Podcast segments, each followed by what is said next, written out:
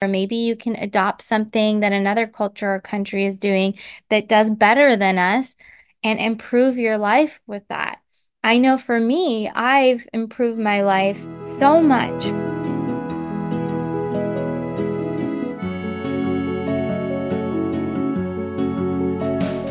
You're listening to the podcast, The Life of a Bon Vivant, manifesting your Paris dreams and more. I'm your host, Beeta Hashempour. This podcast is designed to inspire, elevate, and help you step into the abundant life you deserve, whether that's in Paris or anywhere else in the world.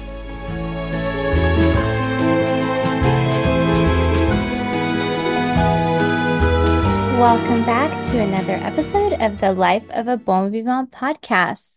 This week, I wanted to take the time to talk about something that I was really thinking about as I was on Instagram the other day, just scrolling through, and uh, someone that I follow basically had posted something um, about moving to France and why they consider this to be so great. And of course, I, you know, couldn't agree more. Love France. But, you know, I also respect anybody who doesn't want to live in another country and would prefer to live in their home country. Um, I know there are plenty of Americans who love and adore France, but they'd rather live in the States, and that's perfectly fine and understandable. But the topic that I wanted to discuss is this idea that when people go online and they see a post like the one that I'm referring to, they often get very triggered and respond with like extreme patriotism for America. And this happens particularly a lot with Americans and any kind of topic that either uh, promotes like another country or uh, maybe is highlighting some of the cons of living in the States or some of our flaws as a country and society. And it's just really astonishing to me how riled up people can get. Now, definitely, I'm not trying to say everybody is like this. There are plenty of people who will comment on a post like that and be like, oh, yeah, you know, I wish, for instance, um, in the States, we, you know, had more discussion about like politics from a young age. And I wish we were more civics minded from a younger age. So there'll be, there'll be people who really understand like the point of the post and not get triggered. And if anything, will maybe agree with the original poster. But it's really funny when you scroll through the comments and you see the people who are like, "Oh, I'll never live anywhere else but America. This is the best place ever and nowhere else even compares." And they just get like really heated about it. And I think it's really fascinating because it just says a lot about I think the person commenting rather than the person who posted. Um, and it's something I think that's unique to social media and particularly unique to Americans. And I was thinking about why that is. And I feel like, obviously, one, you know, we grow up in America from a very young age learning that you know, America is the best. That's what they teach us. And we learn that through our history books that talk about America, the American dream and just the freedoms and ideals that attracted so many immigrants to this country. And that's why when we're older, even we still have sort of, I'm not ashamed to say because I also operate this way many times too without even realizing it, a bit of an ego about, you know, America and our country. Like, as much as I can accept there are many flaws when it comes to our country and things we need to work on, and I can definitely appreciate other countries, I don't particularly enjoy another person from another country bashing America either. It's one of those things that reminds me of like those situations where someone is talking crap on your friend or your sibling and you're like, no, no, no, no, only I can do that. you know what I mean? Like, only I can say my sister is really annoying. You can't, but I can. So I feel like that's the the feeling I get too when it comes to this America and talking about it. Um, you know, if I'm talking to another American, for example, and we're talking about how frustrating something is in the States, it's totally different than if I'm talking to like a French person about it and they they say something. It's like this I can't even help it, like this need to defend.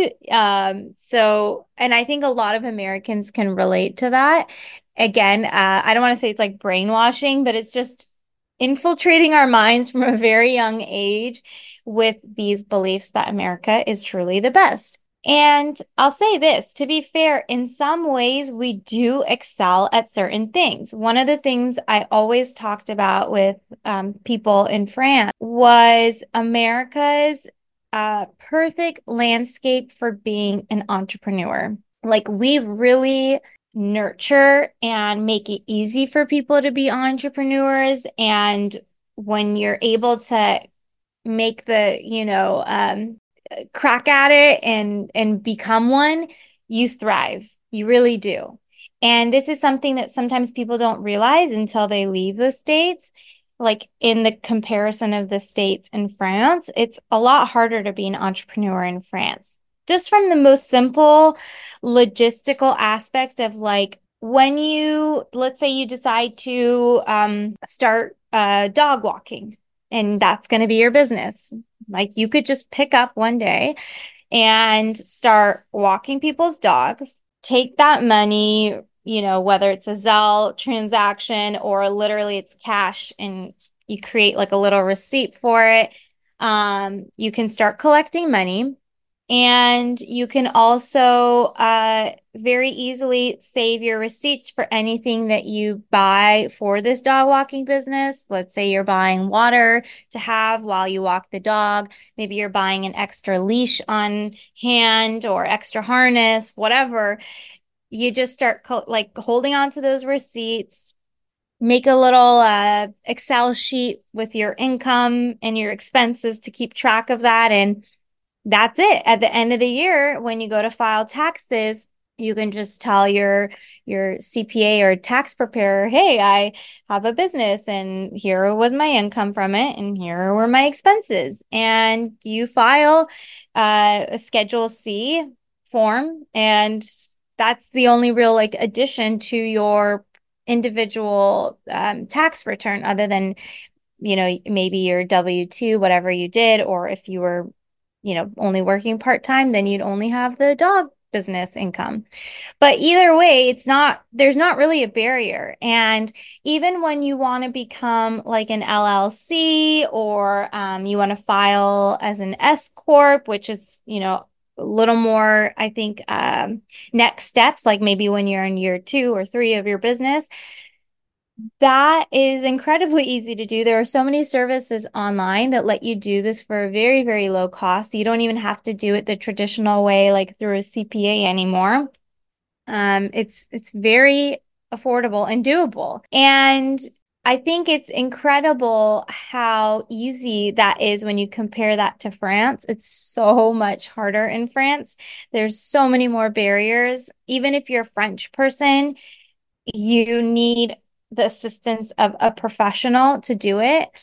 And there's rules about like what you can do in your business. Um, obviously, in the States, we have that too, where you can't be a psychologist if you're not credentialed to do that. But um, what I mean is, like in the States, you could be crocheting to make money, you could be dog walking to make money, you could be painting, you could be selling cooking classes. You could be doing all of those under one umbrella of like, hi, this is Jane Doe Inc. And I do all these things.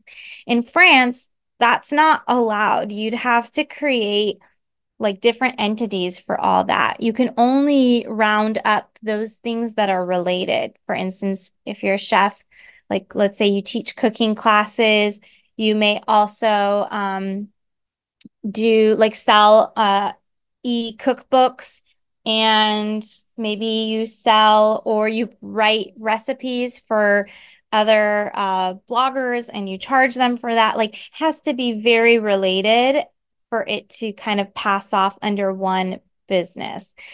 So that's just obviously a very niche example of some of the differences, but I just wanted to highlight like there are aspects of the states that can be very attractive and appealing and truly do make America great. Now, there are definitely things that don't make it so great. I think most Americans can agree that our healthcare system is not the best. Um, not bashing on the actual providers, just the system in place. There are a lot of barriers, especially for low income individuals, but even the middle class. I mean, if you have something serious happen to you, even if you have insurance, it's likely that you'll be left with a decent bill afterwards, too, of remaining um, things that you have to cover that insurance didn't pay for. So there's a lot definitely that we can, I think, as a whole agree is not so great in America. But going back to the main topic, I think it's just very interesting how this does trigger so many people. And like I mentioned, one of those reasons I really think is because of that education from a young age, that belief system that we learn, you know, about America being the best place to live and the best country.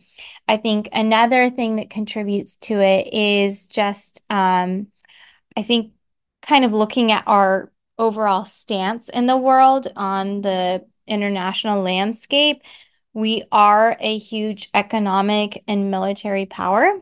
We have one of the world's largest economies and one of the most powerful militaries.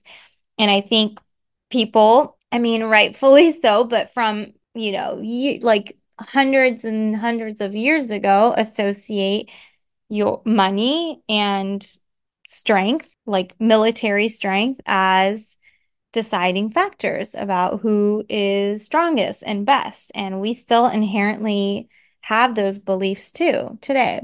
And then I think also cultural influence, you know, American culture has infiltrated every, I think, uh, cinema scape, television scape, literature. I mean, it doesn't matter what country you're in, you're bound to see Netflix, you're bound to see Hollywood films. Um, and even when you're watching something that is a production of another country, I think there are still some very American things that will pop up in those um, programs. And so it makes sense that we do kind of carry around this big ego that like we're the best. But um, again, I think it's one thing to think that your country is great and has a lot to offer.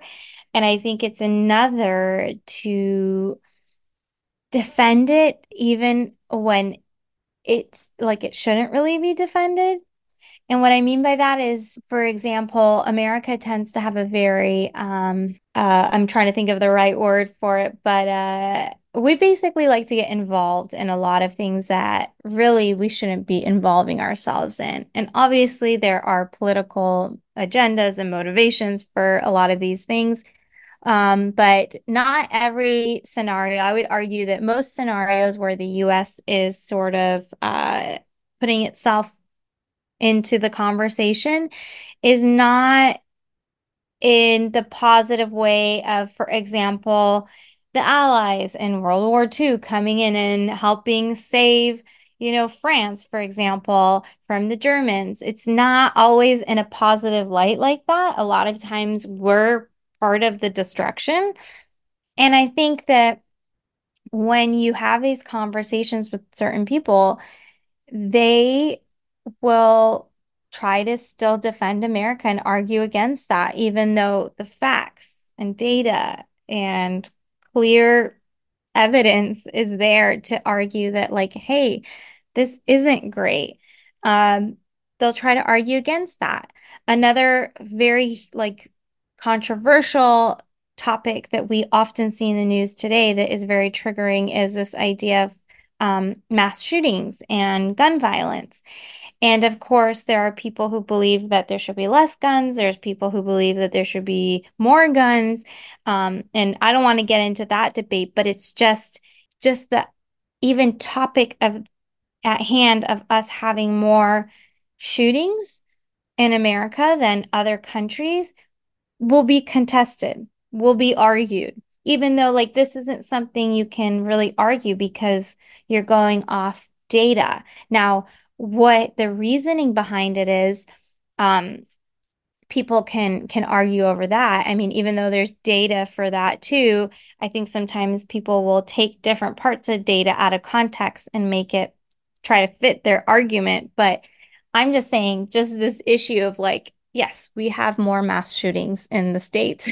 this will be argued um, and and tried to like be twisted into something it's not.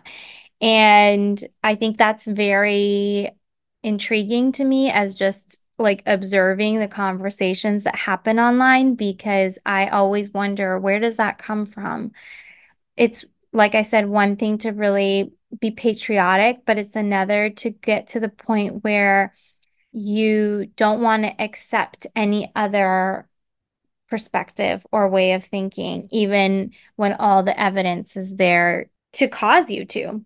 And I think this is a little bit um, upsetting for me too, in the sense that it it makes me feel like um, Americans sometimes miss out on what they could be experiencing and learning and taking with them into their life uh, and, and po potentially improving their life with uh, when it comes to like the experiences and cultures and countries that they're exposing themselves to.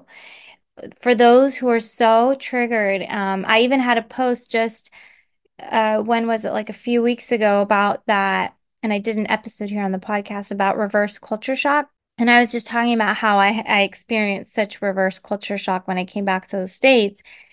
Um, nothing about, you know, whether one country was superior to the other. And I had someone comment who was like, I'm never leaving America. I love it. I'm going to be like staying here forever, born and raised, you know, American, and this is the best country. Um, which was not really related to what I was saying, but uh, I was just like, okay, that's great. That's your prerogative. But like that kind of mentality, it makes me sad because I think there is so much to learn from other cultures. Like you don't have to go live anywhere else, but you should want to travel and, and learn and see what else is out there. Maybe you can adopt something that another culture or country is doing that does better than us and improve your life with that.